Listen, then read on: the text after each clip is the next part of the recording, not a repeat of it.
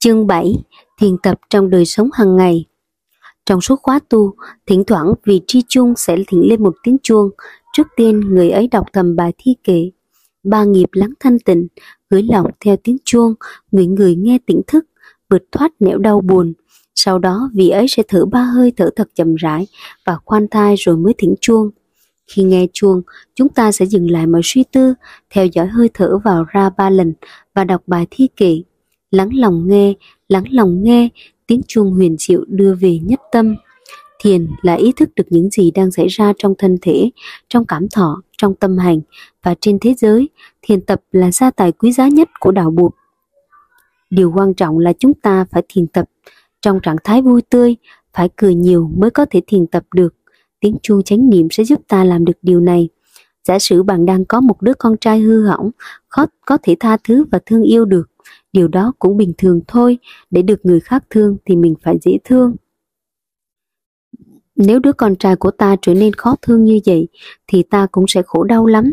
Ta mong là ta có khả năng thương được nó, nhưng cách duy nhất để thương được nó là phải hiểu nó, hiểu rõ tình trạng của nó. Ta phải lấy con ta làm đề tài quán chiếu của chính mình. Thay vì quán chiếu về không hay về những đề tài khác, ta có thể lấy con ta làm đề tài quán chiếu cụ thể, Trước hết ta cần dừng lại những, suy nghĩ, cảm thọ và đang xâm chiếm ta, khiến cho năng lực bình tĩnh và khả năng thiền quán của ta yếu đi. Định tiếng Sanskrit là Samahi, một em học sinh muốn làm bài tập tốt phải ngừng nhai kẹo, ngừng nghe nhạc để có thể tập trung vào bài tập. Muốn hiểu con mình, ta phải ngưng tất cả những thứ làm ta sao nhãng. Định Samahi là bước thực tập đầu tiên. Khi bật đèn đọc sách, muốn cho ánh sáng tập trung vào cuốn sách, ta cần có cái trao đèn để gom ánh sáng lại để ta có thể đọc sách dễ dàng hơn. Thực tập định cũng giống như cái trao đèn giúp chúng ta có trung tâm ý vào một đối tượng nào đó. Khi ngồi thiền, đi thiền, ta không nghĩ về quá khứ, không nghĩ về tương lai, chỉ an trú trong hiện tại. Như vậy là ta phát triển được năng lực định tĩnh ở trong ta. Với năng lực định tĩnh này, ta có thể nhìn sâu vào vấn đề và khi nhìn sâu vào vấn đề, ta hiểu được tình trạng bản chất của nó. Trong trường hợp này, ta thấy được tình trạng khó khăn và khổ đau mà đứa trẻ con ta đang gặp phải. Ta không than phiền trách móc con trai ta, ta chỉ muốn hiểu tại sao nó trở nên như vậy. Từ từ ta sẽ tìm ra được tất cả những nguyên nhân xa gần dẫn đến tình trạng của nó.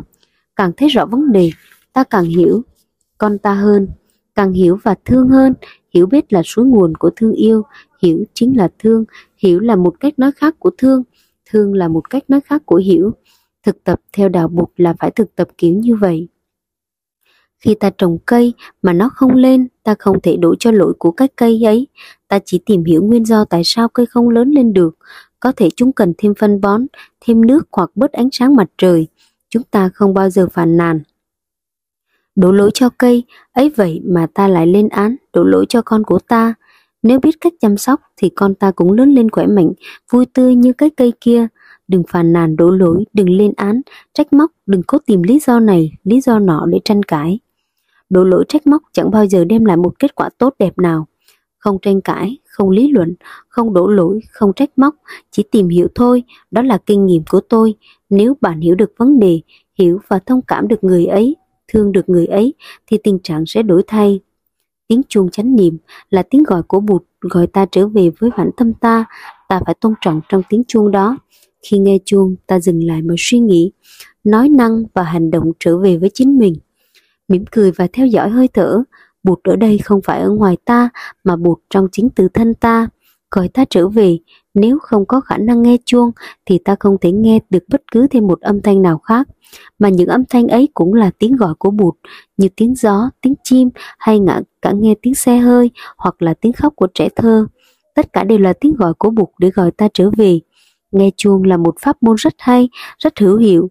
Khi đã thực tập với tiếng chuông, ta có thể thực tập với tiếng gió hay những tiếng khác. Không những với tiếng âm thanh mà với hình ảnh của chúng ta cũng có thể thực tập như vậy. Ánh sáng xuyên qua khung cửa cũng là tiếng gọi của pháp thân. Chúng ta trở trở về cho Phật thân có mặt, cho tăng thân trở thành một tăng thân đích thực.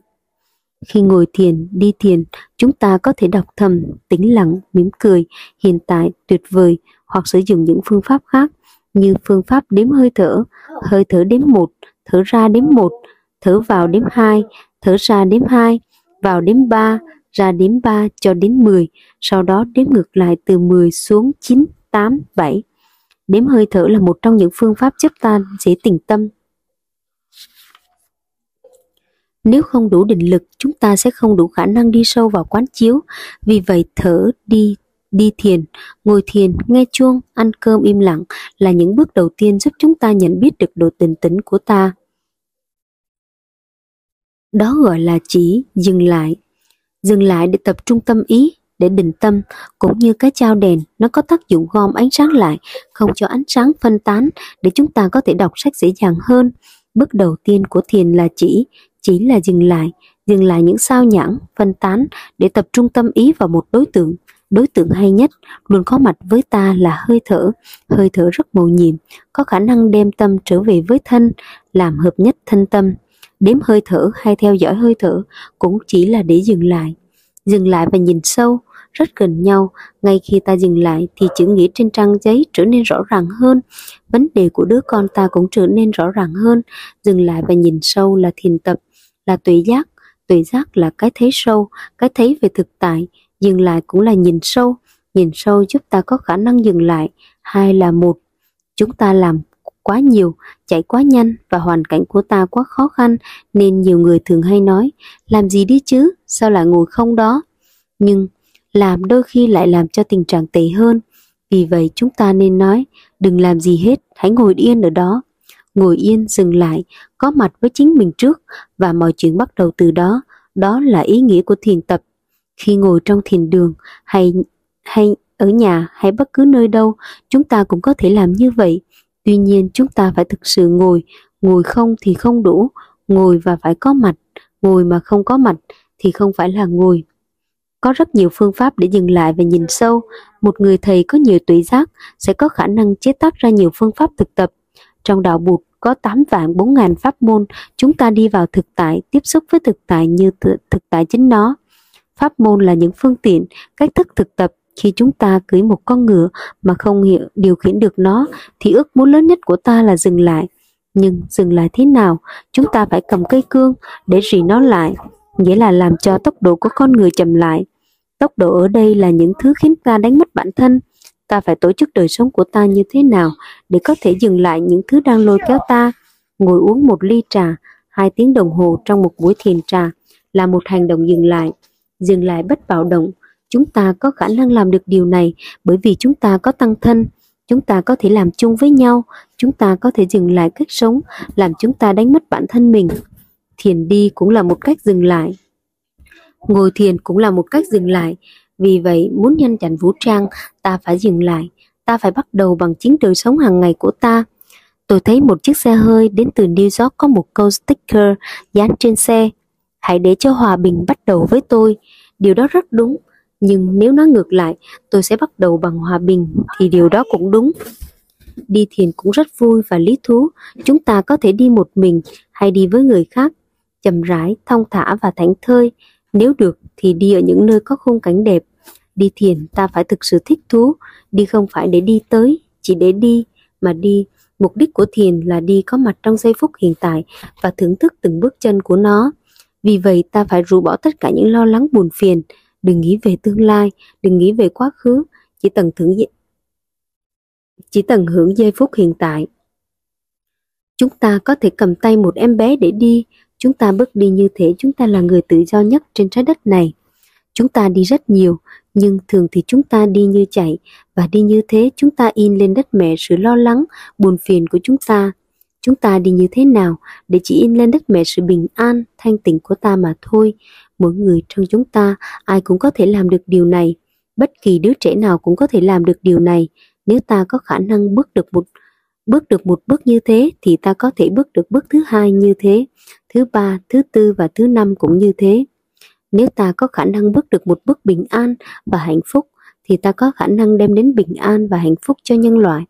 Đi thiền là một pháp môn rất thú vị đem lại cho ta nhiều lợi lạc Bản kinh căn bản liên quan đến thiền là kinh Satipatthana, có trong tạng Pali, Hán tạng và nhiều thứ tiếng khác, kể cả trong tiếng Anh và tiếng Pháp. Theo bản kinh này thì thiền là ý thức được những gì đang xảy ra trong thân thể, cảm thọ, tâm thức và đối tượng tâm thức mà đối tượng tâm thức ở đây là thế giới.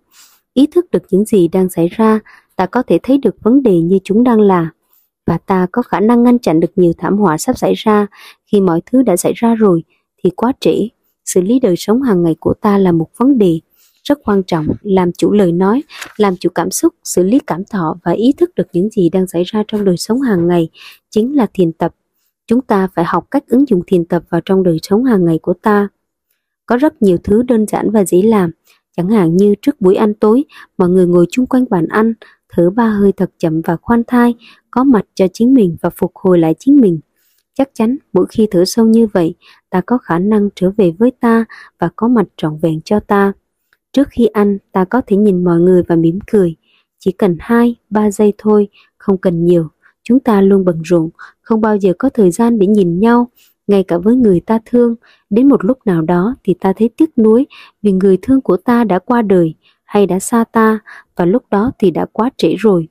Vì vậy chúng ta phải thực tập có mặt và trân quý những người trong gia đình. Ở làng Mai, trước khi ăn có đọc năm quán, thỉnh thoảng ta mời em một em em nhỏ đọc nâng bát cơm trên tay, ta thấy mình thật may mắn, là một người tị nạn, người ấy ý thức rằng ở nhất những nước Đông Nam Á, trẻ em không có đủ thức ăn để ăn. Loại gạo ngon nhất mà người ta mua ở phương Tây được nhập khẩu từ Thái Lan. Nhưng, ngày ở Thái Lan, trẻ em Thái cũng không có may mắn để được ăn những loại gạo ngon như thế. Họ ăn những loại dở hơn, kém chất lượng hơn, loại gạo ngon đó họ cho xuất khẩu để đổi lấy ngoài tệ. Khi một đứa trẻ tị nạn cầm chén cơm trong tay, nó phải nhớ rằng nó rất may mắn nó biết rằng 40.000 trẻ em ở độ tuổi của nó chết đói mỗi ngày vì thiếu thức ăn. Đứa trẻ có thể nói rằng, hôm nay ở trên bàn ăn có nhiều thức ăn ngon mẹ mới nấu. Nhìn vào thức, con thấy, còn có thể thấy ba, thấy anh hai, thấy em gái, con rất hạnh phúc để ngồi với nhau và ăn cơm với nhau trong khi nhiều người đang đói khổ thiếu thốn. Con thấy trân quý và biết ơn vô cùng. Có rất nhiều pháp môn thực tập mà ta có thể ứng dụng để nâng cao ý thức trong đời sống hàng ngày ví dụ như thở khi có điện thoại reo, đi thiền hành từ nơi này đến nơi khác, thiền tập trong khi giúp đỡ trẻ em đói hoặc những nạn nhân chiến tranh. Đạo buộc phải được ứng dụng khắp nơi trong đời sống hàng ngày. Thiền có ích gì nếu nó không dính líu gì đến đời sống hàng ngày của ta? Chúng ta có thấy hạnh phúc trong khi thở và mỉm cười không? Tất cả những điều kiện hạnh phúc đã có sẵn đó. Chúng ta có thể thực tập bất kỳ ở đâu, trong tu viện, trong thiền đường, trong công viên, dọc bờ sông hay ở nhà. Mỗi gia đình nên có một phòng thở, chúng ta có phòng ngủ, phòng ăn, phòng khách, nhà bếp, thì tại sao ta không làm được phòng thở? Thở rất là quan trọng. Chúng ta có thể trang trí phòng thở thật đơn giản, không quá tối, cũng không quá sáng. Chúng ta có thể đặt một chiếc chuông nhỏ có âm thanh hay, một vài cái gối ngồi hay một vài chiếc ghế, một lọ hoa để nhắc nhở chúng ta trở về với chính mình. Các em nhỏ có thể cắm hoa trong chánh niệm, theo dõi hơi thở và mỉm cười. Nếu nhà mình có 5 người thì có 5 cái gối, ngồi hay 5 chiếc ghế, có thêm vài cái cho khách. Thỉnh thoảng mình có thể mời ai đó đến ngồi thở với mình vài ba phút. Nếu muốn chúng ta có thể đặt một bức tượng hay một bức ảnh của Bụt. Tuy nhiên có nhiều tượng Bụt không bình an và thanh thoát lắm. Có thể các nghệ nhân khi làm tượng không đủ, không, không buông thư đủ, không theo dõi hơi thở và mỉm cười nếu chúng ta muốn thỉnh bụt về nhà thì phải chọn tượng cho đẹp.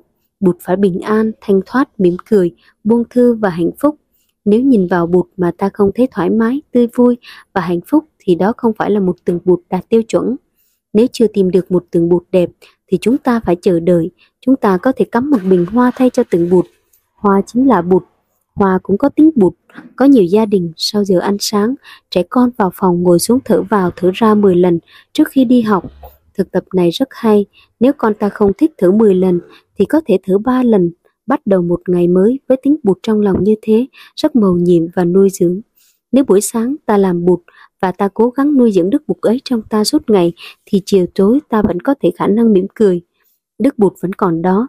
Khi nào bực bội, bức bối, bất an thì ta đừng nói hay làm gì cả, chỉ theo theo dõi hơi thở và thông thả đi vào phòng.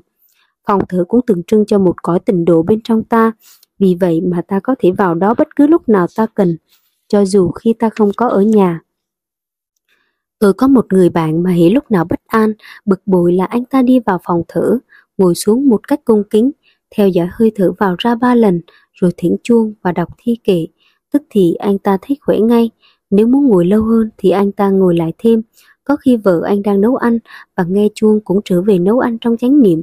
Những lúc như thế cô ta rất biết ơn chồng. Cô nói anh rất tuyệt vời, rất khác với những người khác. Anh biết làm chủ cân giận của mình.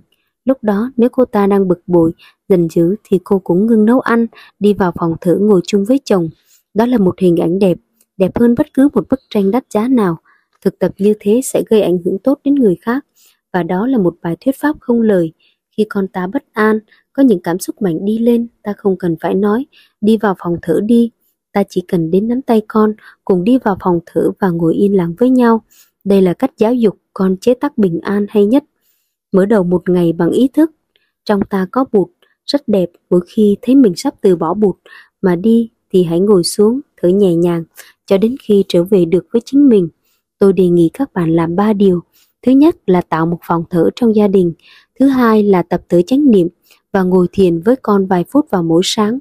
Thứ ba là đi thiền hành với con trước khi đi ngủ, chỉ 10 phút thôi cũng đủ. Điều này rất quan trọng, có thể làm thay đổi cả một nền văn minh của chúng ta.